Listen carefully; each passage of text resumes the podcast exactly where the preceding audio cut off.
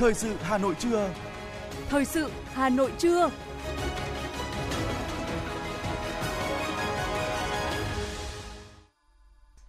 Kính chào quý vị thính giả của Đài Phát thanh và Truyền hình Hà Nội. Quang Minh và Thu Thảo xin được đồng hành cùng quý thính giả trong 30 phút của chương trình thời sự trưa nay, thứ bảy ngày 20 tháng 8 năm 2022. Chương trình hôm nay có những nội dung chính sau đây.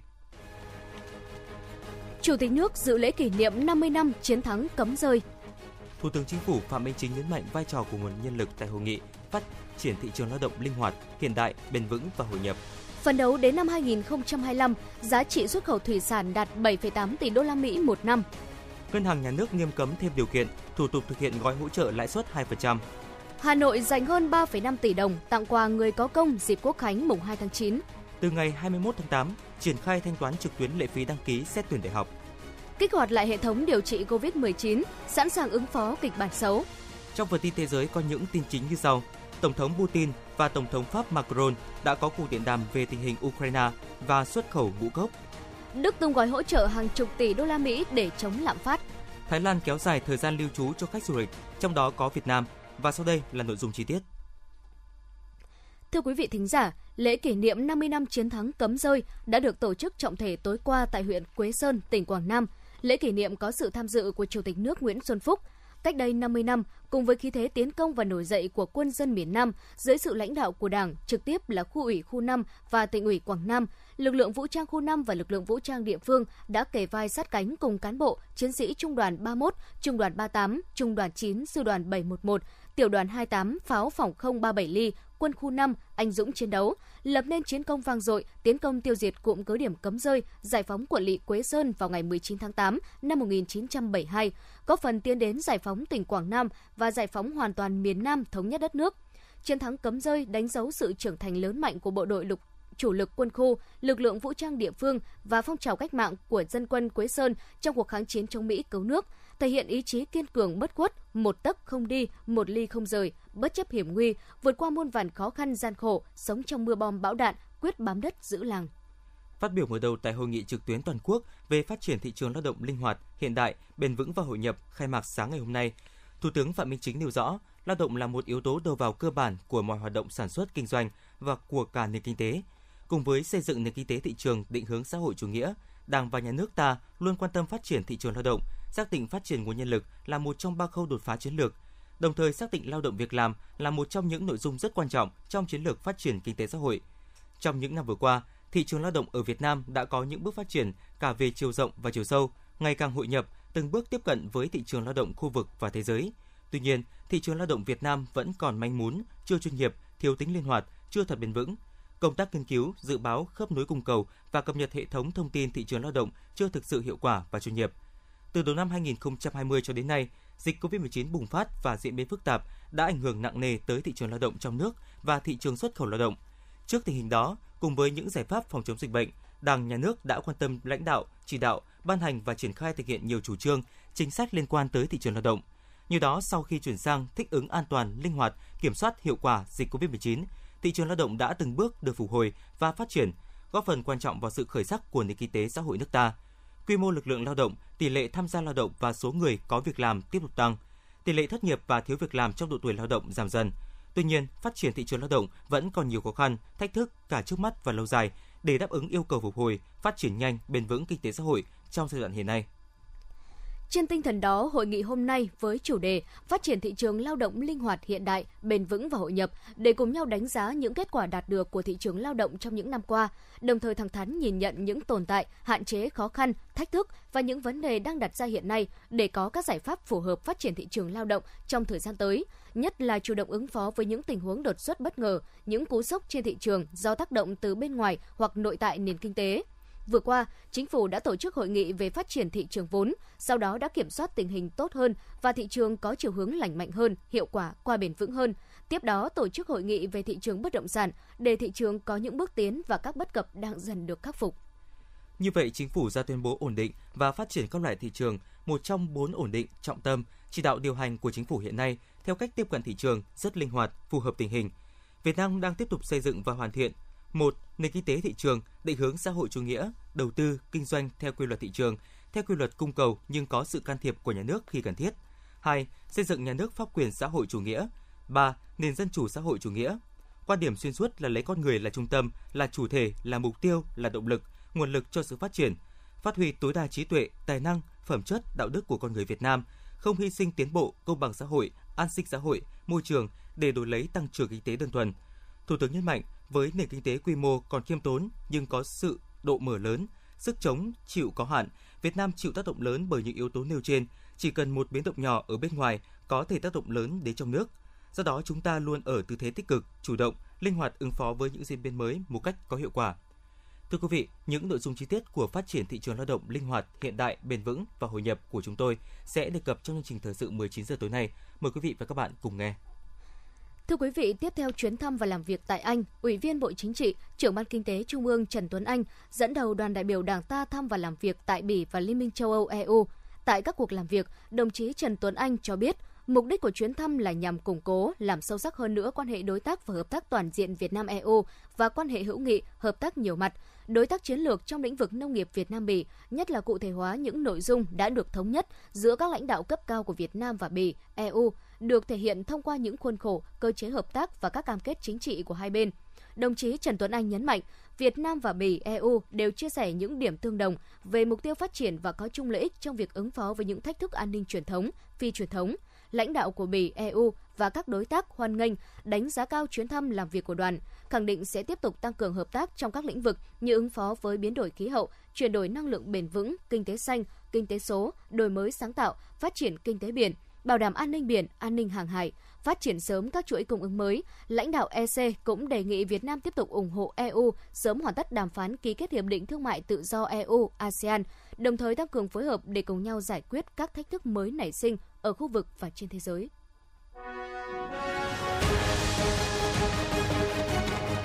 Thời sự Hà Nội, nhanh, chính xác, tương tác cao. Thời sự Hà Nội, nhanh, chính xác, tương tác cao.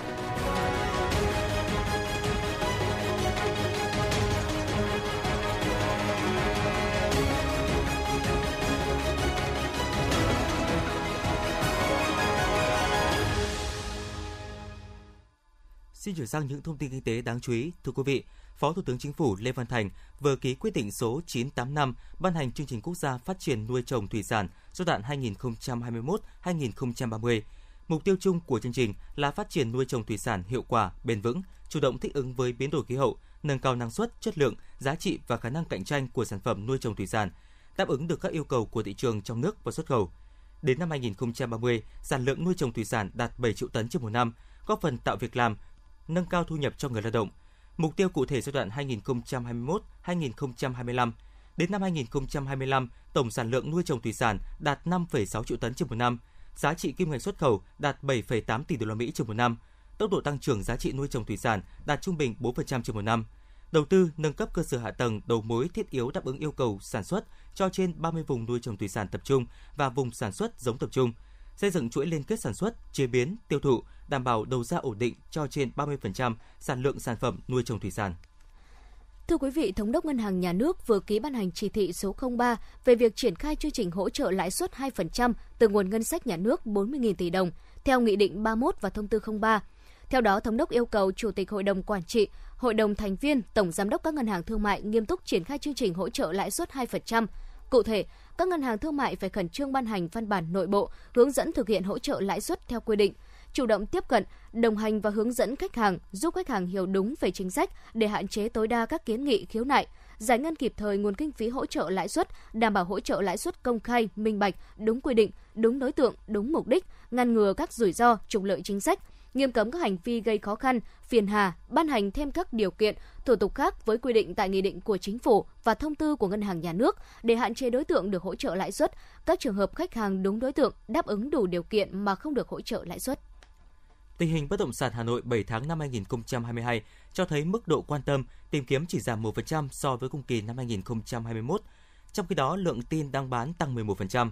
Trong 7 tháng năm 2022, chung cư là loại hình bất động sản duy nhất của Hà Nội có lượng quan tâm tăng. Các phân khúc căn hộ bình dân, trung cấp và cao cấp có mức độ quan tâm tăng lần lượt là 3%, 9% và 2% so với cùng kỳ năm trước – Mặt bằng giá giao bán căn hộ tại Hà Nội cũng tăng từ 6 đến 13% so với cùng kỳ năm 2021.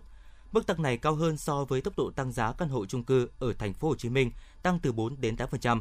Trong khi đó, hầu hết những loại hình bất động sản khác như đất ở riêng lẻ, đất nền dự án, nhà riêng, biệt thự, liên kề đều ghi nhận lượt tìm mua giảm từ 5 đến 32% so với cùng kỳ năm 2021.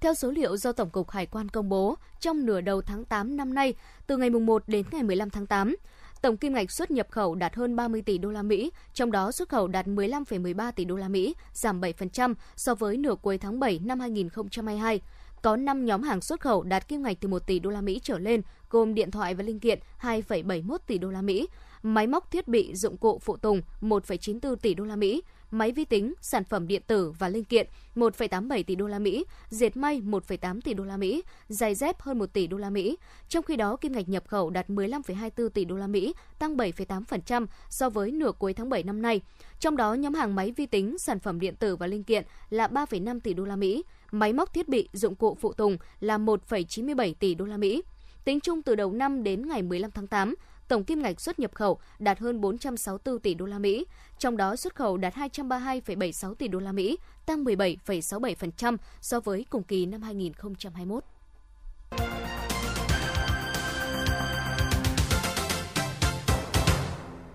Thưa quý vị và các bạn, luật lưu trữ sửa đổi đang được tích cực xây dựng và sẽ có phần thay đổi gốc rễ của ngành lưu trữ, đáp ứng yêu cầu xây dựng chính phủ điện tử, chính phủ số. Đây là khẳng định của ông Đặng Thanh Tùng, Cục trưởng Cục Văn thư và Lưu trữ Nhà nước tại buổi gặp gỡ, thông tin báo chí vừa diễn ra.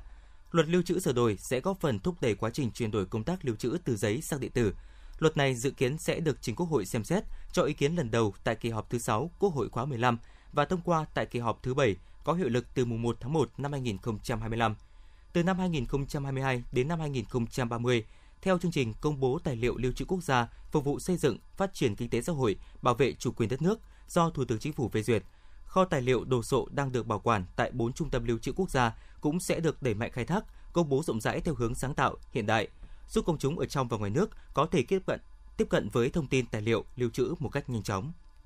Bảo hiểm xã hội Việt Nam thông tin, việc chi kinh phí hỗ trợ cho người lao động từ quỹ bảo hiểm thất nghiệp đợt 2 bắt đầu từ ngày 11 tháng 8 năm nay được hoàn toàn được toàn ngành triển khai với tinh thần quyết liệt, khẩn trương, đảm bảo đúng đối tượng thụ hưởng. Đến 13 giờ 30 ngày 19 tháng 8, Bảo hiểm xã hội 63 tỉnh thành phố đã chi hỗ trợ cho hơn 298.000 người lao động với số tiền gần 845 tỷ đồng. So với số lượng dự kiến thụ hưởng là 414.000 người thì số người đã nhận hỗ trợ đạt gần 72%. Với tiến độ này, việc chi trả sẽ hoàn thành sớm hơn nhiều so với thời điểm ngày 10 tháng 9 năm nay do Ủy ban Thường vụ Quốc hội giao. Trong đợt 1 đến ngày 31 tháng 12 năm 2021, cơ quan bảo hiểm xã hội các cấp đã chi kinh phí hỗ trợ cho gần 13 triệu người lao động từ quỹ bảo hiểm thất nghiệp. Số tiền đã chi là hơn 30.800 tỷ đồng đến đúng đối tượng được thụ hưởng, bảo đảm an toàn về nguồn tiền.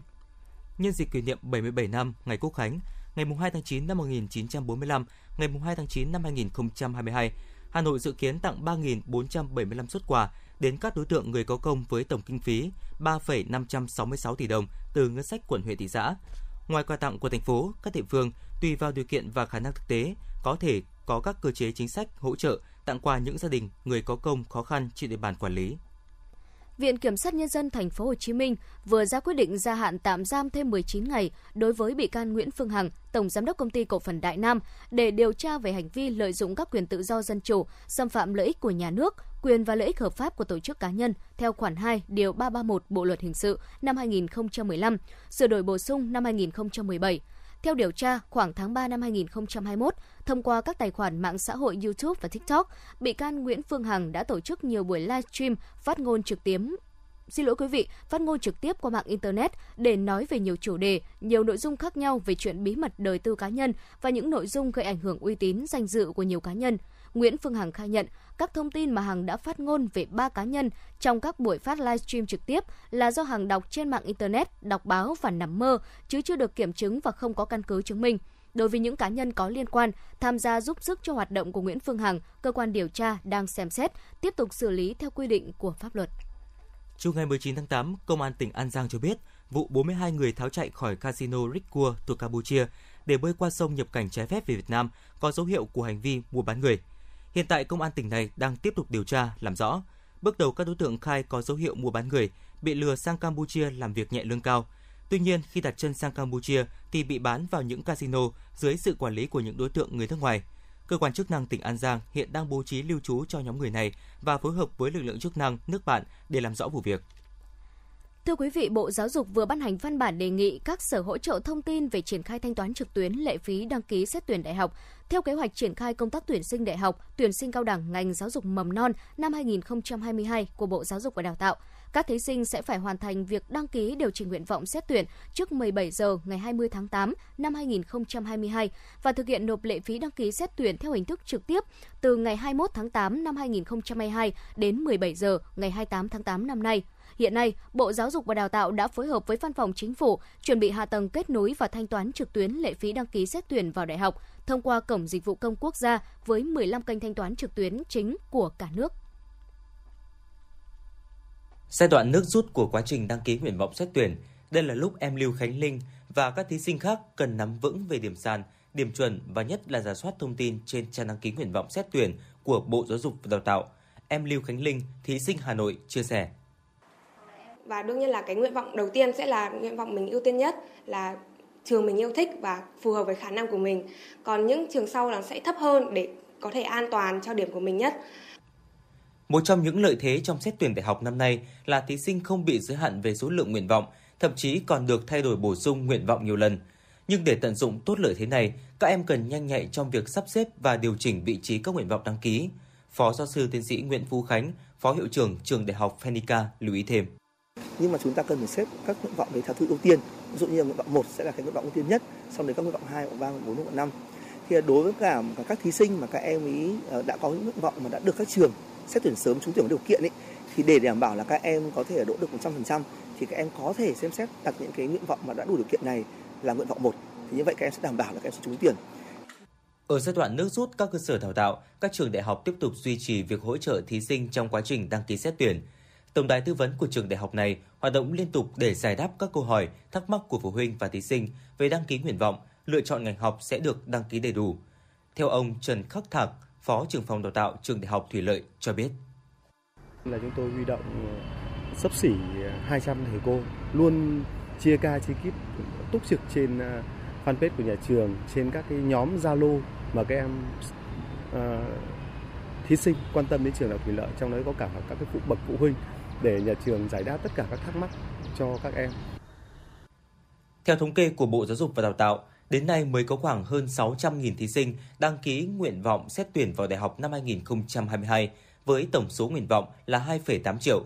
Chỉ còn ít thời gian nữa là hệ thống xét tuyển sẽ đóng nhưng vẫn còn nhiều thí sinh chưa đăng ký. Đến thời điểm này, hệ thống hỗ trợ tuyển sinh chung của Bộ Giáo dục và Đào tạo hoạt động tốt, không có sự cố bất thường xảy ra.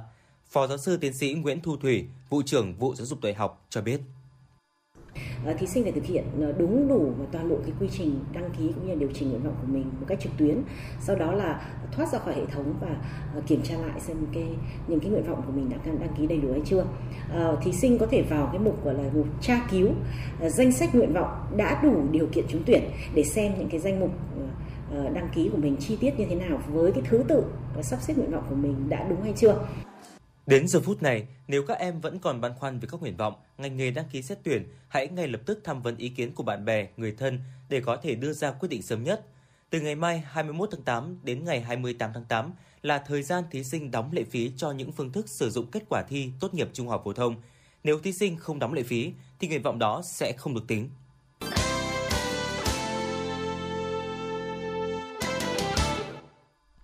Thưa quý vị và các bạn, Trung tâm Quản lý và Điều hành trực tuyến hỗ trợ chuyên môn, chẩn đoán và điều trị COVID-19 Bộ Y tế đã khởi động lại bằng cuộc họp tổ chuyên môn chăm sóc, điều trị các bệnh COVID-19, kích hoạt lại hệ thống điều trị COVID-19, sẵn sàng ứng phó kịch bản xấu theo Bộ Y tế. Cuộc họp nhằm kịp thời đánh giá, rút kinh nghiệm trong công tác chăm sóc, điều trị các bệnh COVID-19 trong giai đoạn hiện nay khi dịch bệnh đang có xu hướng gia tăng số các bệnh chuyển nặng, nguy kịch và tử vong. Phó giáo sư tiến sĩ Nguyễn Trường Sơn, Thứ trưởng Bộ Y tế đã chủ trì cuộc họp tại điểm cầu thành phố Hồ Chí Minh. Tiến sĩ Nguyễn Trọng Khoa, Phó cục trưởng Cục Quản lý khám chữa bệnh cho biết, trong một tháng vừa qua đã có hơn 45.000 ca mắc mới trên toàn quốc, trung bình hơn 2.000 ca trên một ngày. Riêng ngày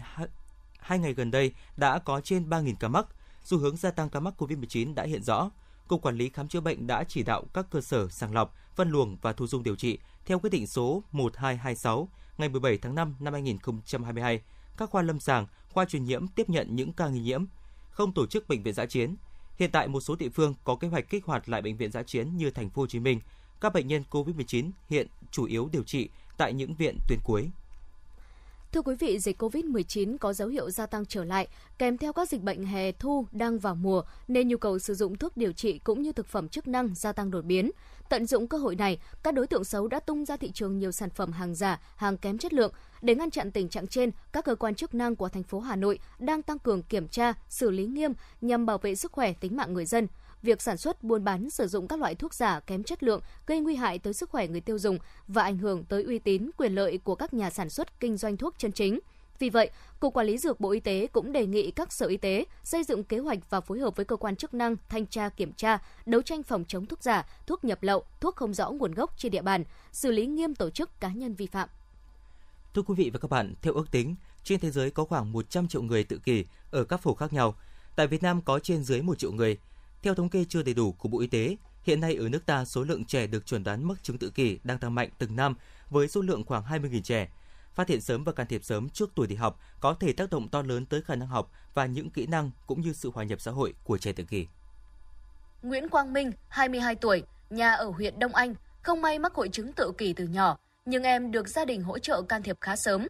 Vì thế, nhận thức và hành vi của mình cải thiện nhiều hơn so với bạn khác. Tham gia vào dự án hướng nghiệp cho trẻ tự kỷ và chậm phát triển trí tuệ từ tháng 8 năm 2021, mình đã có thể tự tin chia sẻ về những việc mà em có thể làm được. Trước đây không sổ giỏi tay lắm, bây giờ chặt tay hơn rồi. Tự bản nhắc là bản thân cố gắng luôn. Là mình phải phấn đấu luôn, phấn đấu. Tháng này con làm 100 quyển, 100 quyển cho khách. Hiện tại là 21 trên 100 rồi. Có những quyển đã tự vào bìa rồi. Có, có tự vẽ tranh, bức tranh theo sự hướng dẫn của cô giáo dạy vẽ hướng dẫn. Ví dụ như sáng nay là tranh về tranh phố cổ rất cổ kính và độc tướng giữ nguyên đặc chất của phố cổ. Những phụ huynh có con bị hội chứng tự kỷ có một mong muốn duy nhất là con được hòa nhập phần nào với xã hội. Ngày nay, nhiều chuyên gia cho rằng nhận thức của cha mẹ với hội chứng tự kỷ đã tăng hơn nhiều. Nhiều gia đình đã cho trẻ can thiệp sớm thay vì đợi tuổi như trước đây. Với mục tiêu rèn luyện, giúp các bạn trẻ tự kỷ, trẻ có nhu cầu giáo dục đặc biệt, nhận ra nhu cầu về nghề nghiệp của bản thân, những định hướng tương lai, đồng thời can thiệp giúp các bạn trẻ tự kỷ có thể tự chăm sóc bản thân, dự án hướng nghiệp cho trẻ tự kỷ và chậm phát triển trí tuệ đã được ra đời. Dự án do Trung tâm Nghiên cứu Quyền Trẻ Em thực hiện kể từ năm 2018 đến nay. Dự án tập trung hỗ trợ các bạn trẻ tự kỷ về nhu cầu nghề nghiệp, kỹ năng sống, tạo việc làm qua việc thực hành tái chế sổ tay, túi sách, chậu cây và các lớp học vẽ, giúp các bạn trẻ tự kỷ cải thiện khả năng cầm bút, bắt chước và sự sáng tạo. Tùy khả năng nhận thức của mỗi học sinh, giáo viên sẽ xác định các kỹ năng phù hợp để dạy cho trẻ. Bà Phan Thị Lan Hương, quản lý dự án cho biết. Điều quan trọng nhất là phải để cho các bạn thấy những cái giá trị của mình phải bộc lộ được, thể hiện ra. Các bạn nhận thấy mình đang có cái gì, mình đem lại cho cuộc sống cái gì. Đó, các bạn nhận thấy cái điều đấy rồi các bạn sẽ cố gắng rất là nhiều. Tuy nhiên không phải bạn nào cũng giống bạn nào. Mình đừng kỳ vọng là à đợi bạn này thành công thì bạn kia phải thành công. Đôi khi cái con đường thành công của mỗi bạn nó là khác nhau. Có bạn một năm, có bạn hai năm. Bên cạnh việc hướng nghiệp cho các bạn tự kỷ, việc can thiệp trị liệu sớm bằng phương pháp riêng biệt ngay từ khi còn nhỏ cũng góp phần giúp cho các bạn hòa nhập và kết nối với cộng đồng sớm hơn. Thạc sĩ Phùng Ngọc Hà, chuyên gia về âm nhạc trị liệu cho trẻ có nhu cầu giáo dục đặc biệt cho biết, âm nhạc trị liệu không phải là đào tạo các em bé tự kỷ thành thiên tài về âm nhạc, mà là việc sử dụng âm nhạc để khắc phục những khó khăn của các em. Thạc sĩ Phùng Ngọc Hà khẳng định. Với các bé giáo dục đặc biệt ấy, việc sử dụng âm nhạc trị liệu ấy, thì không phải là nhằm mục đích giáo dục mà là nhằm mục đích trị liệu, nghĩa là khắc phục những cái khó khăn của trẻ đặc biệt. Ví dụ như là những cái bé mà có khó khăn về ngôn ngữ này thì mình có thể dạy bé các uh, cách hát khác nhau hát âm ư theo giai điệu này hát điền từ này hát đối đáp này hát nối tiếp này hát theo giả uh, theo là những cái nhân vật có trong câu chuyện này theo thạc sĩ Phùng Ngọc Hà với các trẻ tự kỷ nếu được can thiệp sớm quan tâm, chăm sóc, yêu thương đúng cách từ phía gia đình và xã hội, thì các bé hoàn toàn có thể hòa nhập và phát huy tối đa khả năng phát triển của mình. Hành trình hòa nhập của trẻ tự kỷ thật sự không hề dễ dàng. Ngoài nỗ lực phi thường của bản thân, các bé cần sự yêu thương của gia đình và vòng tay mở rộng của toàn xã hội. Những thay đổi tích cực ở trẻ tự kỷ được thể hiện qua nhiều hành vi, hoạt động với thầy cô, bạn bè và người thân trong gia đình. Đó có thể là những hành động nhỏ nhưng lại là một tín hiệu tích cực phản hồi lại những cố gắng và nỗ lực của cả giáo viên, cha mẹ và chính các em. Sự yêu thương, kiên nhẫn và bao dung từ mọi người chính là môi trường tốt nhất để những mầm non thiệt thòi ấy mạnh mẽ vươn lên.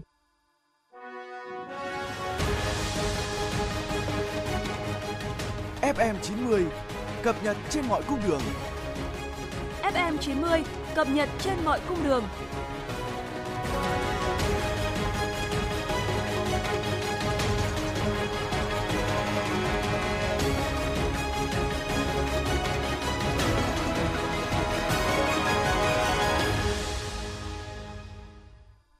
Quý thính giả đang nghe chương trình thời sự của Đài Phát thanh và Truyền hình Hà Nội được phát trực tiếp trên sóng FM tần số 90 MHz. Xin được chuyển sang phần tin thế giới.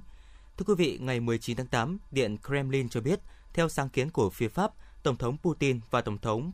Pháp Macron đã có cuộc điện đàm về tình hình Ukraine và xuất khẩu ngũ cốc. Đây là cuộc điện đàm đầu tiên giữa hai nhà lãnh đạo sau gần 3 tháng. Trước đó, Tổng thống Pháp Macron thường xuyên điện đàm với Tổng thống Putin liên quan đến căng thẳng ở biên giới giữa Nga và Ukraine, nhất là sau khi Nga tiến hành chiến dịch quân sự đặc biệt. Nhà lãnh đạo Pháp đã nỗ lực và đóng vai trò trung gian hòa giải. Tập đoàn năng lượng Nga Gazprom thông báo rằng việc vận chuyển khí tự nhiên tới EU qua đường ống dòng chảy phương Bắc 1 sẽ dừng lại từ ngày 31 tháng 8 đến ngày 2 tháng 9 để bảo trì. Được biết, giá khí đốt châu Âu đã tăng mạnh sau thông báo này, theo đó tăng 7% lên hơn 2.600 đô la Mỹ 1.000 mét khối. Chính phủ Đức đang xem xét triển khai thêm một gói hỗ trợ trị giá hàng chục tỷ đô la Mỹ để chống lạm phát. Gói cứu trợ sẽ bao gồm những biện pháp dành cho hộ gia đình có thu nhập thấp và trung bình, cũng như viện trợ kinh tế có trọng điểm cho các công ty sử dụng nhiều năng lượng.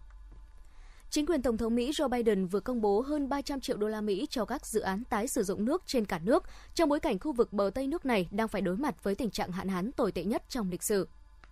Thông báo trên được đưa ra sau khi các nghệ sĩ Mỹ có chuyến thăm hai ngày tới các bang miền Trung và miền Nam nước Mỹ nhằm giải quyết cuộc khủng hoảng hạn hán, đồng thời mở rộng khả năng tiếp cận nước sạch cho các gia đình, hộ nông dân và động vật tại các khu vực này. Du khách đến từ 50 quốc gia và vùng lãnh thổ, trong đó có Việt Nam, hiện đang được cấp phép lưu trú 30 ngày, sẽ được nâng lên thành 45 ngày. Đây cũng là một trong những biện pháp để Thái Lan hướng tới mục tiêu thu hút 10 triệu du khách quốc tế trong vòng năm nay – giới chức Thái Lan hy vọng lượng du khách sẽ tăng, giúp thúc đẩy tăng trưởng kinh tế. Từ đầu năm đến nay, Thái Lan đã đón gần 4 triệu lượt khách du lịch, thu về gần 5 tỷ đô la Mỹ. Cộng hòa Síp và Hy Lạp vừa ra thông báo phản đối lệnh cấm cấp thị thực cho khách du lịch Nga muốn thăm EU, cũng như bác bỏ đề xuất kêu gọi cấm thị thực Nga của Ukraine. Dự kiến các ngoại trưởng của Liên minh châu Âu EU sẽ thảo luận về đề xuất này trong một cuộc họp ở Praha vào cuối tháng 8 này. Thưa quý vị, tại nhiều quốc gia, trong đó có New Zealand, Italia và đảo Corsica của Pháp, mưa và lũ lớn đang hoành hành, gây thiệt hại nghiêm trọng về người và của. Cơ quan dự báo khí tượng New Zealand đã đưa ra cảnh báo đỏ về nguy cơ mưa lớn vào tối nay, có khả năng tiếp tục gây ra lũ lụt nghiêm trọng và sạt lở đất.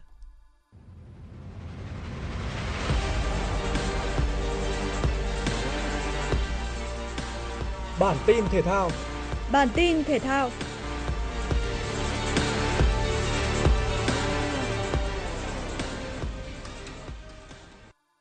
Vòng 13 V-League trên sân nhà Pleiku, Hoàng Anh Gia Lai đã tạo ra thế trận lấn lướt trước Hải Phòng. Tuy nhiên đội khách mới là những người có bàn mở tỷ số trước ở phút 24 sau pha lập công của Rimario. Những nỗ lực của Hoàng Anh Gia Lai được đền đáp ở phút 64 khi Văn Toàn có pha bay người đánh đầu tung lưới đội khách. Những phút cuối trận, Em Pandey đã lập siêu phẩm ấn định chiến thắng 2-1 cho Hải Phòng. Chiến thắng này giúp thầy trò huấn viên Chu Đình Nghiêm vượt qua chính Hoàng Anh Gia Lai để chiếm vị trí thứ ba trên bảng xếp hạng. Ở trận đấu sau đó, Viettel tiếp đón Sông Lam Nghệ An trên sân nhà hàng đẫy. Trong hiệp 1, chân sút kia Van Đê khiến thủ môn Văn Hoàng phải phạm lỗi trong vòng cấm. Trên chấm 11 m tiền đạo người Brazil dứt điểm thành công để mở tỷ số. Ở những phút cuối trận, tiền vệ Hoàng Đức có pha xử lý bóng kỹ thuật khi đối mặt với thủ môn Văn Hoàng để ấn định chiến thắng 2-0. Kết quả này giúp Viettel có được 19 điểm và vươn lên xếp thứ tư trên bảng xếp hạng. Trong khi đó, được chơi trên sân nhà, Nam Định chính là dịp để Hồng Lĩnh Hà Tĩnh lấy lại tinh thần. Đội chủ nhà đã sớm có được bàn thắng của Almeida ở phút 11. Văn Long tiếp tục lập công ở phút 72 để ấn định chiến thắng 2-0 chung cuộc cho Hà Tĩnh. Tại vòng 2 La Liga, Sevilla vẫn đang cho thấy sự khởi đầu chậm chạp của mình ở mùa giải năm nay khi tiếp đón Real Valladolid trên sân nhà Ramon Sanchez. Thậm chí họ còn để thủng lưới trước ở phút 80 sau tình huống dứt điểm thành công của Tuami. Rất may cho các cầu thủ chủ nhà khi mà chỉ 6 phút sau, Thế quân bình về mặt tỷ số đã được tái lập với bàn thắng của Rekic. Ở những phút cuối trận, sức nóng của trận đấu được nâng lên với hai chiếc thẻ đỏ cho các cầu thủ cả hai đội. Tuy nhiên đã không có bàn thắng nào được ghi thêm và tỷ số một đều cũng là kết quả chung cuộc của trận đấu này. Dự báo thời tiết khu vực Hà Nội chiều và tối ngày 20 tháng 8 năm 2022. Khu vực trung tâm thành phố Hà Nội chiều có lúc có mưa rào và rông, chiều tối và tối có mưa to và rông. Quý vị và các bạn vừa nghe chương trình thời sự của Đài Phát thanh và Truyền hình Hà Nội. Chỉ đạo nội dung Nguyễn Kim Khiêm, chỉ đạo sản xuất Nguyễn Tiến Dũng, tổ chức sản xuất Trà My, đạo diễn Hoa Mai, phát thanh viên Quang Minh, Thu Thảo cùng kỹ thuật viên Kim Thoa thực hiện. Hẹn gặp lại quý vị và các bạn trong chương trình thời sự tối nay.